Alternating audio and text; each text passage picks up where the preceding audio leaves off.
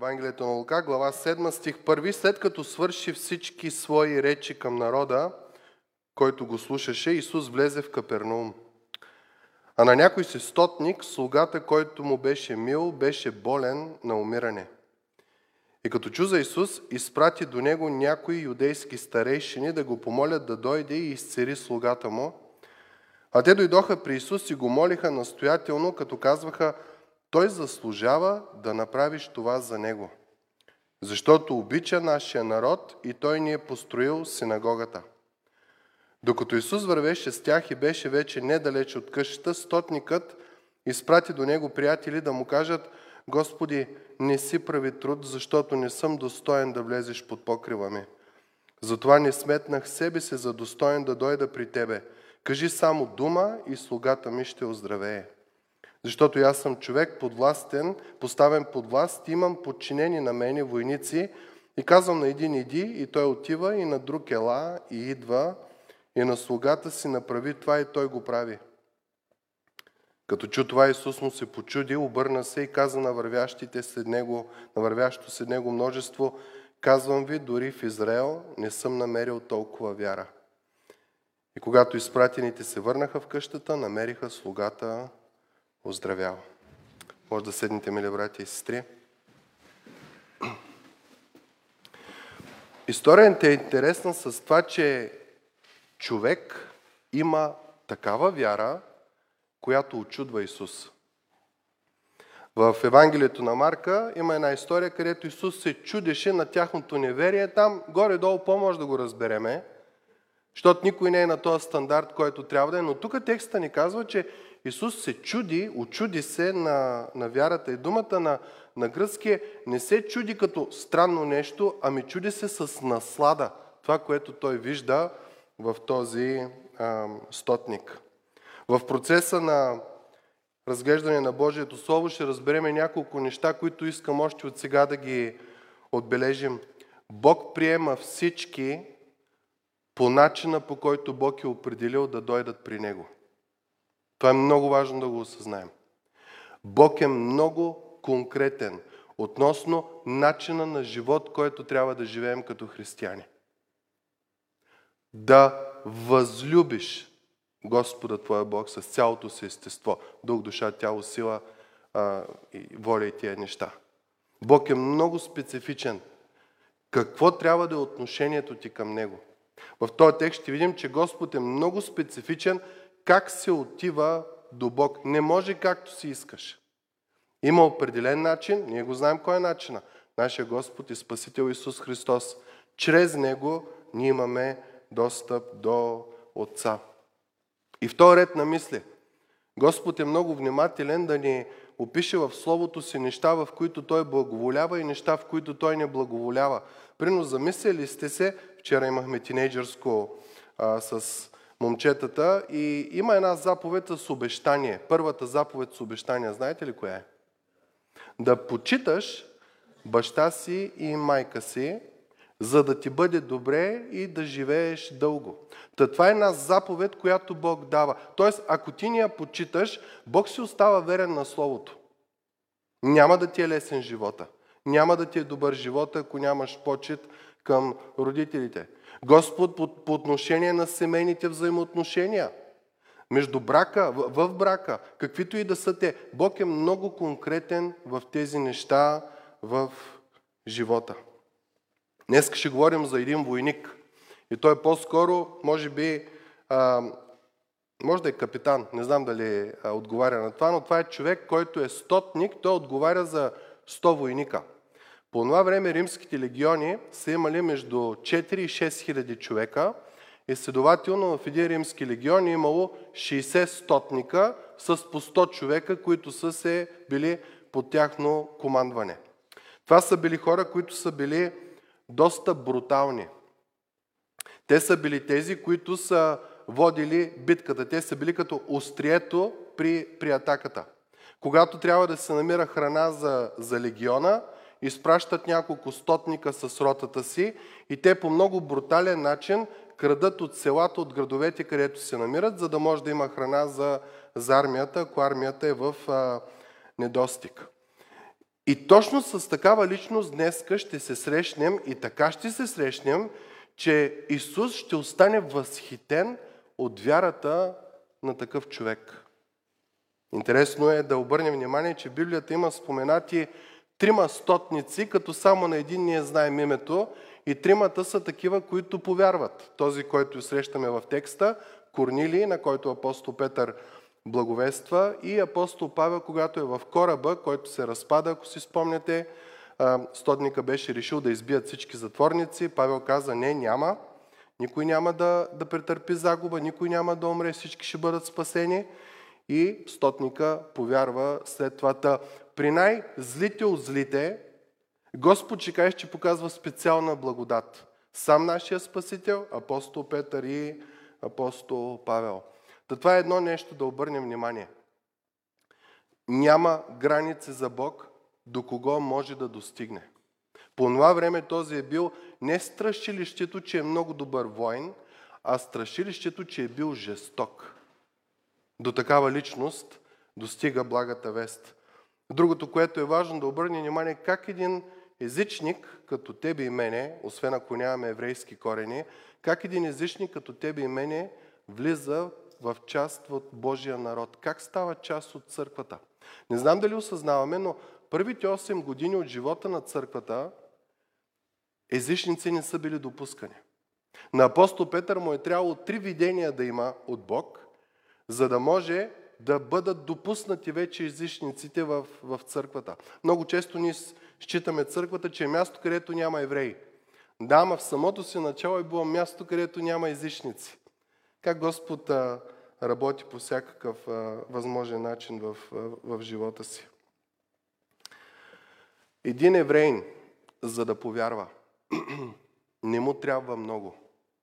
Той има писанието, има обещанията. Говори се за обещанията. И в момента, в който Исус дойде в живота му, който, когато разпозна Исус като Спасителя, като Месията, изведнъж всичко това, което е чел, което е учил, му се изяснява. Един езичник обаче, като тебе и мене, за да дойдем при Бог, думата, която се използва е, трябва да е обърнат. Не да му е разяснено. Той трябва да изостави абсолютно всичко, в което е вярвал преди това, за да може да приеме чистото Божие спасение чрез нашия Господ и Спасител Исус Христос. Та при нас работата е по-трудна, но и по-блаженна. Нека да навлезем в самия текст. Той е уникален. А на някой си стотник, това е стих 2, слугата, който му беше мил, беше болен на умиране. Още от началото текста ни казва, че става въпрос за много зъл човек. Просто самата му работа изискала той да бъде зъл. Той, той е убивал, той е имал кръв на, на ръцете си. И ако Бог може да докосне такъв човек, значи Бог може да докосне всеки. Ако Бог може да обърне такъв човек, Бог може да обърне тебе и, и мене. И нека да видим сърцето на стотника. Стих 3. И като чу за Исус, изпрати до него някои юдейски старейшини да го помолят да дойде и изцери слугата му. Много интересно. Това е римлянин. По закон той е трябвало веднъж в годината да се покланя на императора. По закон той е трябвало, културен закон, всяка сутрин и всяка вечер да се моли на божествата си. И ние ги знаем. Зевс, Юпитер, Марс и, и тия работи. Обаче, когато той е в нужда, той не отива да се моли на Зевс и на Юпитер, той отива при хората, които познават единия истински Бог. Изпрати юдейски старейшини. Да виждаме първата характеристика на този човек. Той не просто вярва в Бог, много българи са така, вярваш ли Бог? Вярвам. Е, който е Бог? Еми кой? Ми, какво си измислиш? Това е Бог. И това е Бог, и това е Бог. Човекът тук имаше строго конкретна вяра. Богът на евреите. Специално беше извикал еврейските старейшини да могат да а, ходатайстват за него. И това е много важно, мили брати и сестри. Защото Бог никога не казва, че можеш да вярваш в каквото си искаш и да добавиш Бог. Този е, е, стотник се бе отказал от целия пантеон от римски богове и бе отишъл единствено и само при Бога на евреите. И това става всеки път, когато благата вест достигне до езичник, до тебе и до мене. Ще ви дам няколко примери от Словото. В Солон, чуйте апостол Павел как описва а, вярата на солоняните. Как сте се обърнали от идолите към Бога, за да служите на жив и истинен Бог и да очаквате Неговия Син от небесата, същия Исус, когато възкреси от мъртвите, който ни избавя от идващия гняз. За да повярва езичник, той трябва да се обърне. 180 градуса. Ако си вървял в тая посока, отиваш в корено противоположната. Твоята и моята вяра трябва да е такава. Ако ти си повярвал в Бог, ако ти изповядваш, че Той е единия истинен Бог, ако искаш Неговите благословения, ако искаш Неговата благодат и милост и спасение да бъде върху тебе, не може да го използваш като пожарогасител. Само когато има нужда и яко да ръстиш с пожарогасителя, да изгасиш всички проблеми, всички огньови в живота. Той трябва да стане твой Господ. Той трябва да стане твой Господар. Чуйте в Ефес какво става. И мнозина от повярвалите идваха и се изповядваха и разкриваха делата си. Също и мнозина от тези, които правеха магии, донасиха книгите си и ги изгаряха пред всички. Представете ли си, магията на магиосника, книгата на магиосника е била неговия поминък. Без нея той няма рецепти, няма заклинания, няма нищо. И цял живот, ако това му е било начинът, с който той си изкарвал хляба, той няма друго. Текста казва, идва без никакъв проблем и донасяха книгите си и ги изгаряха. Много често в нашия живот, мили брати, сестри, ние се покайваме за греховете си, но не ги изгаряме. Продължаваме да живеем с стари неща и не става сладко. И като видим, че се, като направим едно, второ, трето старо нещо и няма шамар, няма нещо от Бог, което да настресне, няма светкавица, няма грамотевица, когато това нещо стане, ние си казваме, о, значи Бог не е толкова строг, колкото аз си мисля. Напротив, на Бог му струваше кръвта на Неговия син, за да може ти и аз да, бъдеш, да бъдем спасени. Ние трябва да се откажем от абсолютно всичко, което е противно на Бог. Обърнете внимание тук, в, в Ефес какво става? И пресметнаха цената на тия книги за магии, поминъка на хората – и установиха, че беше 50 000 сребърника. Невероятна сума.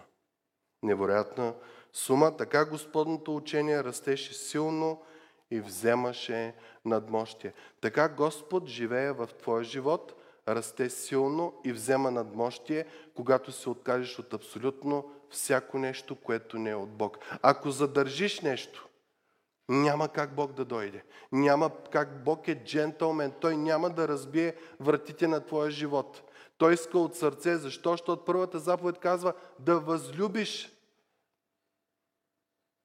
Не е да ти се сложи някакво копие на врата и трябва да вярваш в Бог. Не. Бог иска от любов. И от любов дава сина си без да си го питал. И разбира се, не можеш да го носиш като патерица да е само там да ми помага или като някакво украшение. Той трябва да стане абсолютно всичко в живота ти. Това стана с стотника. Не отиде при Зевс, не отиде при Юпитер, солоняните от всичко се отказаха и думата е много интересна. Обърнаха.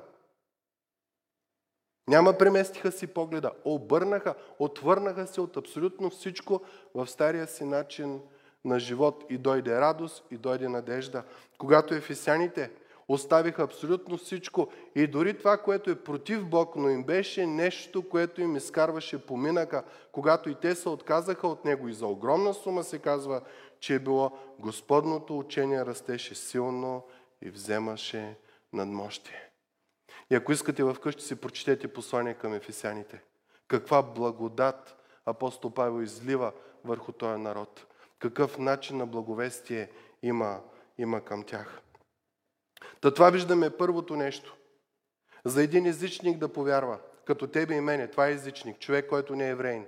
За да повярваш, ти трябва да търсиш само Бог и нищо друго. И когато търсиш Бог, Бог не трябва да е патерица, не трябва да е пожарогасител, не трябва да е помощно средство, трябва да е единственото ти нещо в твоя живот. Надеждата ти, единствената ти надежда в живота трябва да бъде Бог.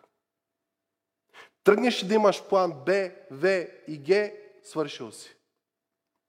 Защото Исус ще дойде в живота ти, но ще иска да го промени. Не само да се чувстваш добре, Той ще иска да те направи добър.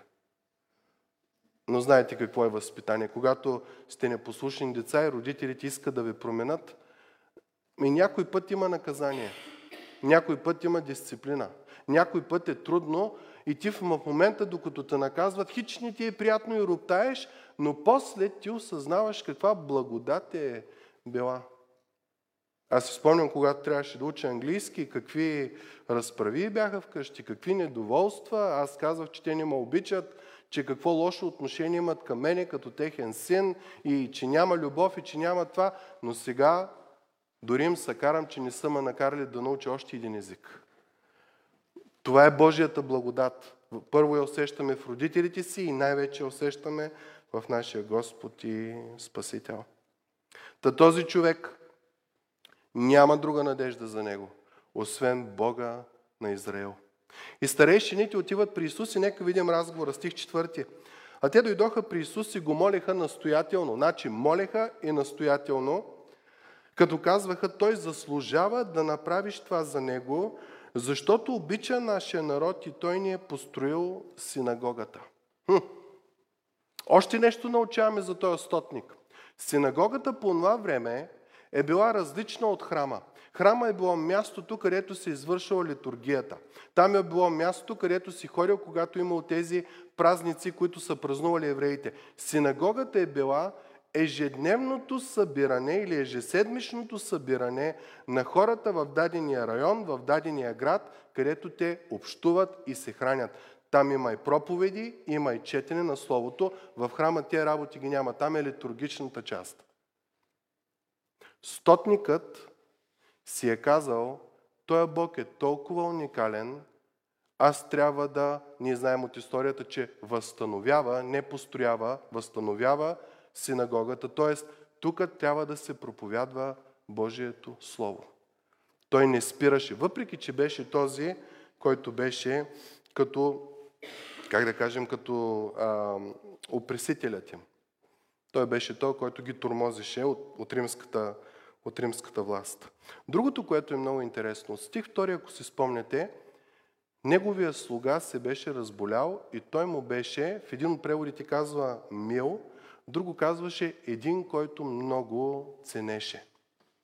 Ако знаете нещо за робовладелството по това време, ще видите, че последната личност, която ти е мил и който цениш, е робът. Римляните са били страшно известни с варварското си отношение към робите. Имаме случаи, където един роб поднася чаша с вода на господаря си и без да иска излива водата и господаря заповядва пред очите му да го убият от бой. Буквално да го убият. Така да го убият, че да го убият. Такива, такива жестокости. А спомняте ли си стотника? По принцип неговото задължение в армията беше да бъде зъл. Но изведнъж виждаме, че този човек има специално отношение към най-низшата класа хора. Към робите. Ще кажеш, че е чел Библията. По това време Стария Завет. Веднага след като Бог в изход дава десете Божии заповеди, знаете ли кои са веднага следващата група заповеди, които идват? Отношението към робите. Защото Бог иска в Неговия народ отношението към слугите да бъде с милост и да бъдат много ценени. Примери много може да дам. Ще прочита само един. Шест дена върши работата си, в седмия си почивай, за да си отмарят волът ти, оселът ти, за да си починат синът на рубинята ти и чужденецът. Както ти си почиваш, така и слугата ти си почива. Той трябва да е на почет, той трябва да е мил на тебе, той трябва да е грижовен. И се оказва, че стотника, отношението му към неговия слуга е точно такова, каквото Господ заповядва да бъде. Май той човек е чел и Библията. Та, виждаме до тук няколко неща. Първо, той човек е чел Библията, симпатизирал е на Божия народ, строим синагога. Когато търси помощ, търси я от, Бог, от Богът на евреите, не я търси от римските богове, не я търси от императора. Ще кажеш, че осъзнава, че има само един истински Бог. И това е Богът, който е Богът на, на евреите. И другото интересно нещо. Май не само си е чел Библията, ами е прилагал на практика. Отношението към роба му е такова, каквото е трябвало да бъде според закона в Стария Завет. Мили братко и сестро, мили приятелю, ние не само трябва да знаем, че има Бог. И дявола знае, че има Бог. Не само трябва да знаем, че е единствения Бог и няма други. Дявола знае това нещо. Не само трябва да имаме страх към Него, и дявола знае и го е страх, но ние трябва така да го възлюбим, че думите, които четеме, да ги приложим на дело. Това е много важно. Ако ме любите, казва Исус, ще вършите думите, които аз ви казвам. Любовта в християнството е глагол. То е действие. То не е само чувство. То е действие. И виждаме този човек тук, той е езичник, че май има любов към Бога. И още една много страхотна черта за мене, която аз намирам в текста. Стих четвърти, вижте как те го представят еврейските старейшини. А те дойдоха при Исус и го молиха настоятелно, като казваха, той заслужава да направиш това нещо за него. Два стиха по-надолу, в шести стих, той изпраща втора група хора. Чуйте как той казва. Стих 6. Не съм достоен. Значи ни ти казват достоен си, защото си направил синагога. Той казва, не съм достоен да бъда изобщо в Твоето присъствие. Което означава нещо. Той човек е осъзнал, че чрез добри дела не можеш да бъдеш достоен пред Бог. Трябва да има нещо, което предхожда тия добри дела. Кое е? Смирение и вяра. Точно така. А кой е човека в Библията, който беше оправдан възоснова на неговата вяра, а не толкова възоснова на неговите дела? Аврам. Какво означава това?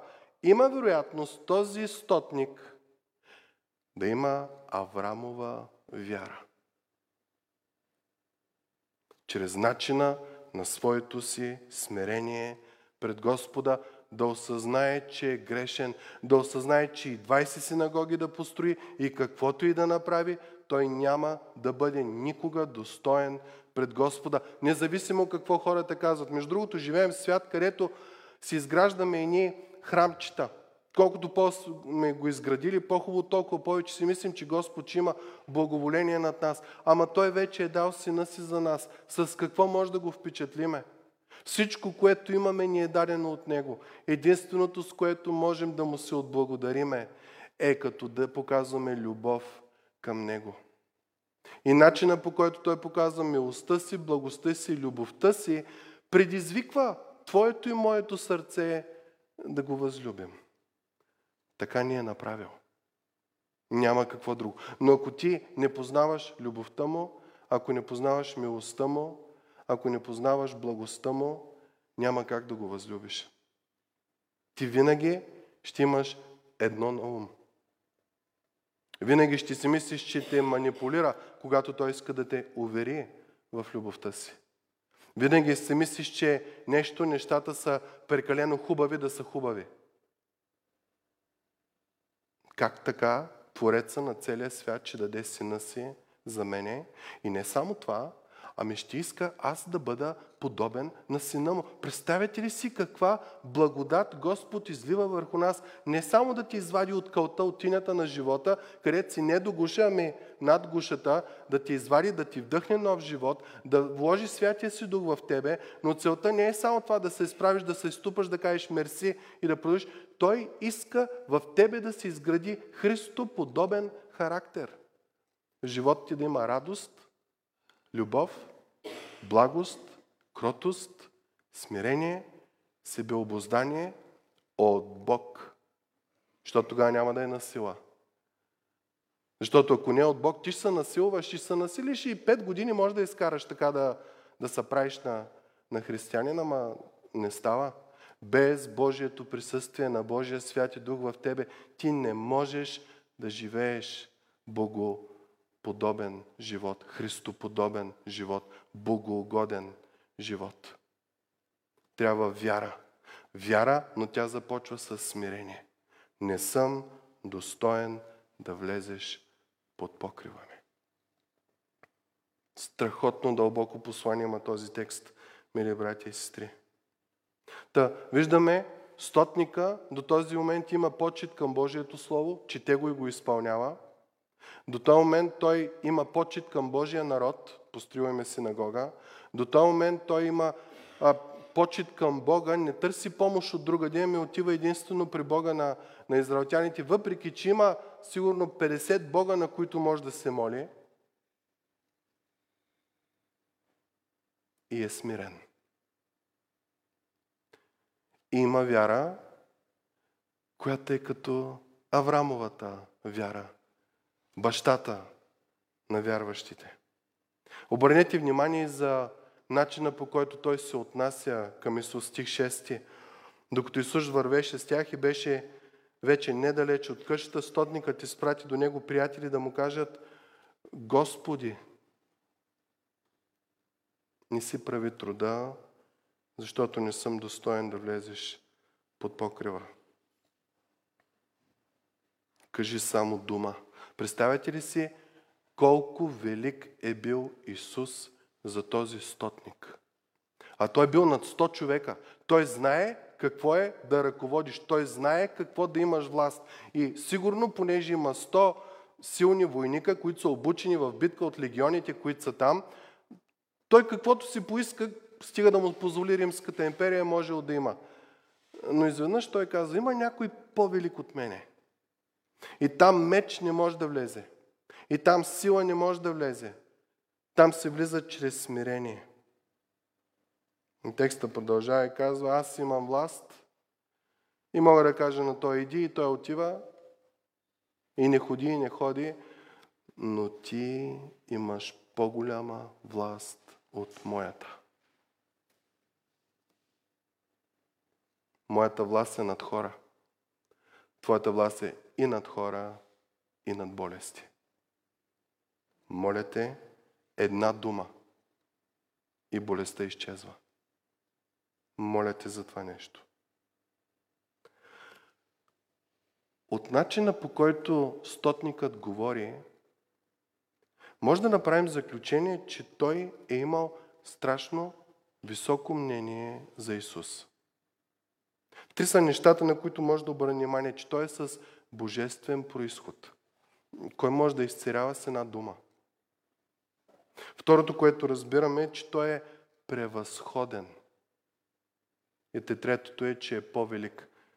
Аз управлявам, ама ти си над мене.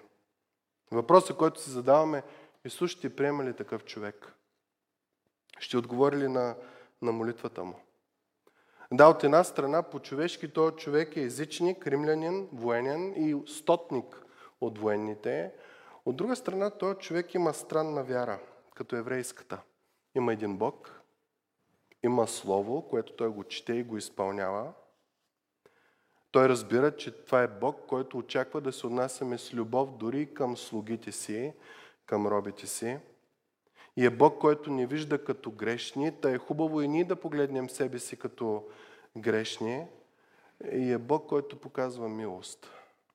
Въпреки нашето недостоинство и разбират, че този, с който говори, е невероятен. Няма нужда да идваш. Аз не съм достоен. Една дума и е достатъчно. Отговора на Исус е невероятен.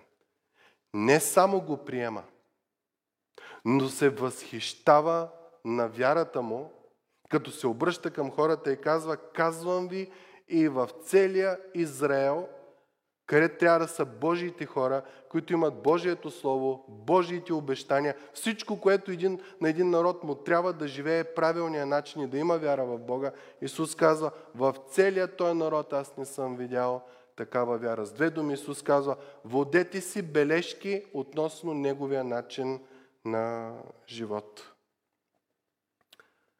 Набързо, ако ми позволите, може да направим една съпоставка между Израел и стотника, как стотника се оказва, че въпреки, че е окупатора, въпреки, че е злия, въпреки, че е езичника, въпреки, че е отхвърления, се оказва, че той изпълнява основните неща на вярата, които Израел е трябвало да, да изпълнява. Израел е знаел, че има една заповед, първата, да нямаш други богове, освен мене. Стотника в това дело виждаме, че за него други богове няма. Има само Бога на Израел. Знаем ли, спомняте ли си, защо Израел скача от робство в робство в робство и в момента е под римско потичничество, т.е. в момента на историята? Заради идолопоклонство. Защото имаше други богове, освен Бога. Та този стотник даде пример на мястото, където Израел се провали. За него друг Бог нямаше. Второто нещо. Израел му беше дадено Божието свято Слово. Бог казва на едно място, тези думи не са празни думи, това е животът ви. Обаче те какво направиха? Пророк Косия казва, написах му десете хиляди правила на закона си, но те бяха сметнати за нещо чуждо. Ма той Бог да си говори. Ма той да си дава заповедите. Ма това да почитам баща ми, майка ми, за да е добре. Това са пълни глупости. Ние сме в друга култура, в друг народ. Вижте културата, вижте другите народи, ще живеем като тях. Бог казва, така ли? Вие знаете ли друга характеристика? Аз съм верен на Словото си. В момента, в който ти се отделиш от мене, в този момент ти отиваш в робство. Аз ще те накажа. Та евреите имаха Словото, обаче не хаеха. Стотника явно е разбрал за Словото и изгражда синагога, за да има място, където този народ да си проповядва Словото, за да могат да се, да се хранят. Израел беше народ, който имаше специални заповеди относно грижата към робите. Искам да ви прочета един пасаж, Еремия 34 глава. Там описва падението на еврейския народ и защо Господ ги довежда до пълно унищожение. Първо освобождават слугите, но после се бяха отметнали, като накараха да се върнат слугите и слугините, които бяха пуснали на свобода и ги подчиниха да бъдат слуги и слугини. Затова Господното Слово дойде към Еремия от Господа и каза, така казва Господ Израилевия Бог. Аз сключих завет с бащите ви. В деня, когато ви изведох от египетската земя, от дома на робството, като казах, в края на всеки седем години пускайте всеки брат си еврейна, който ти се е продал и ти е слугувал 6 години, да го пускаш на свобода от тебе.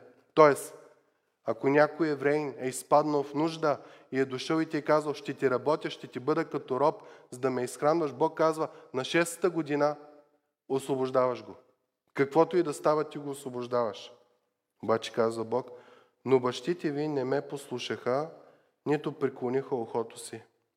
И вие сега се бяхте обърнали и бяхте извършили това, което е право пред мене, като прогласихте всеки освобождение на ближния си и бяхте сключили завет пред мене в дома, който се нарича с моето име, но се отметнахте. Значи идва седмата година, те освобождават робите, обаче изведнъж осъзнават, че това не е финансово изгодно, няма кой да им работи. И се отмятат им казват, върнете се. И Бог каза, осквернихте името ми. Вие бяхте роби, аз ви освободих и никога не във върнах в робство. Това е моето име. Аз съм Бог, който освобождава. И вие сте народ на Бог, който освобождава, обаче вие си играете всякакви глупости с ближния си. Вие осквернявате моето име, като накарахте всеки слугата си и всеки слугинята си, които бяхте пуснали на свобода по волята им, да се върнат и ги подчинихте да бъдат слуги и слугини. Затова така казва Господ, вие не ме послушахте да прогласите освобождение всеки на брат си и всеки на ближния си. Ето аз прогласявам против вас свобода на меч, мор и глад и ще ви предам да бъдете тласкани по всички царства на света. Оказва се, че стотника е по-милостив към слугата си, отколкото евреите в Божия закон. Евреите по това време и до ден днешен вярват, че начина по който се достига до Бог е като изпълняваш закона. Чрез дела. Стотникът го осъзна и ние го знаем днеска, че не чрез дела, а чрез вяра. За да не се похвали никой. Той казва, аз съм недостоен да дойдеш в живота ми. И апостол Павел казва, не е юдейн онзи, който външно е такъв, нито е обрязване онова, което е външно в плата, а юдейн е този, който е такъв вътрешно.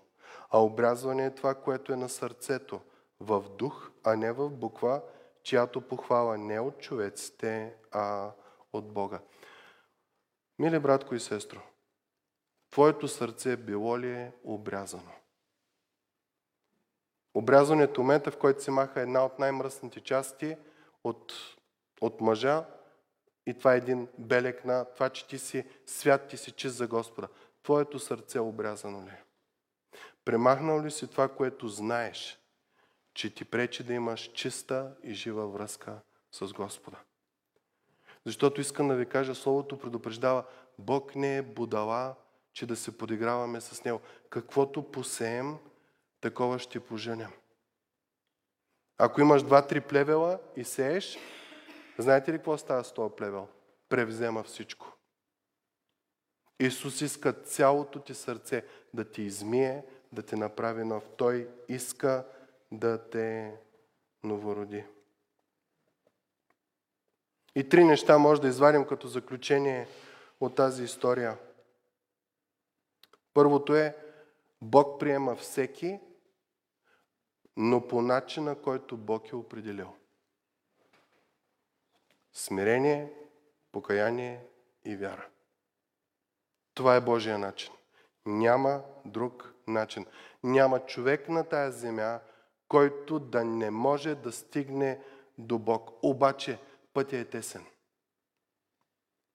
Вратата е тясна. Не може с целият ти багаж на грехове и на предишен начин на живот, на всички сладки неща и Бог под мишница да влезеш в Неговото присъствие. Не може. Бог не става за подигравка. Той е дал сина си за тебе и за мен. На друго място Исус казва, не може да служиш на двама господари. Единия ще намразиш. Искам да ви кажа, мили братя и сестри, от моята опитност, като пастир и лична опитност, винаги намразвам Господа, когато тръгвам да служа на двама господари. Винаги. Това е една от битките ми в живота. Винаги. По-сладко ми става да гледам телевизия, по-сладко ми става да съм на двора, по-сладко ми става хиляда други работи да върша, отколкото да прикарам качествено време с Господа.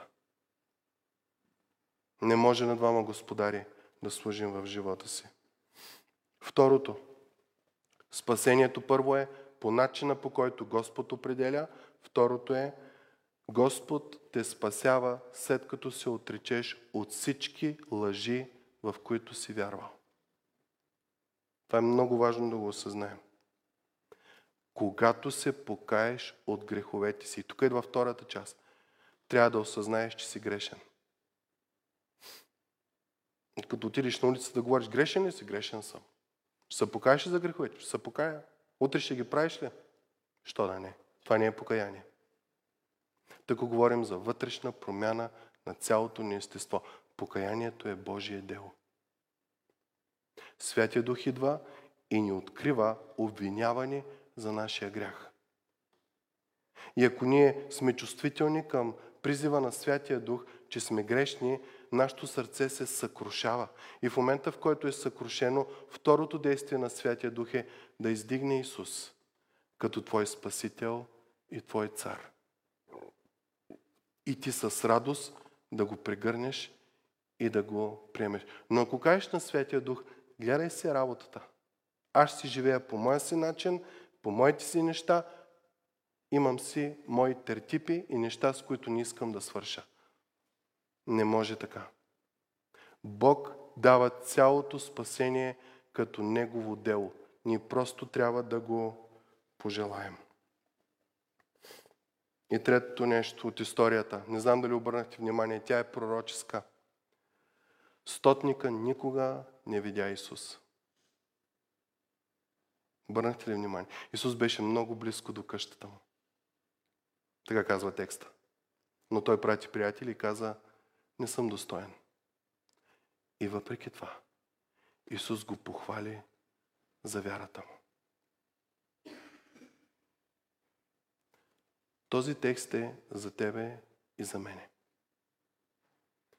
Ние също не сме видяли Господа в плът. Апостол Петър, чуйте как описва християните. Когато обичате, без да сте го видели. В когото, като вярвате, без сега да го виждате, радвате се с неизказана и преславна радост, като получавате следствието на вярата си, спасението на душите си. Представяте ли си каква благодат има за тебе и за мене? Исус каза на Тома, Тома, добре, видяма и повярва.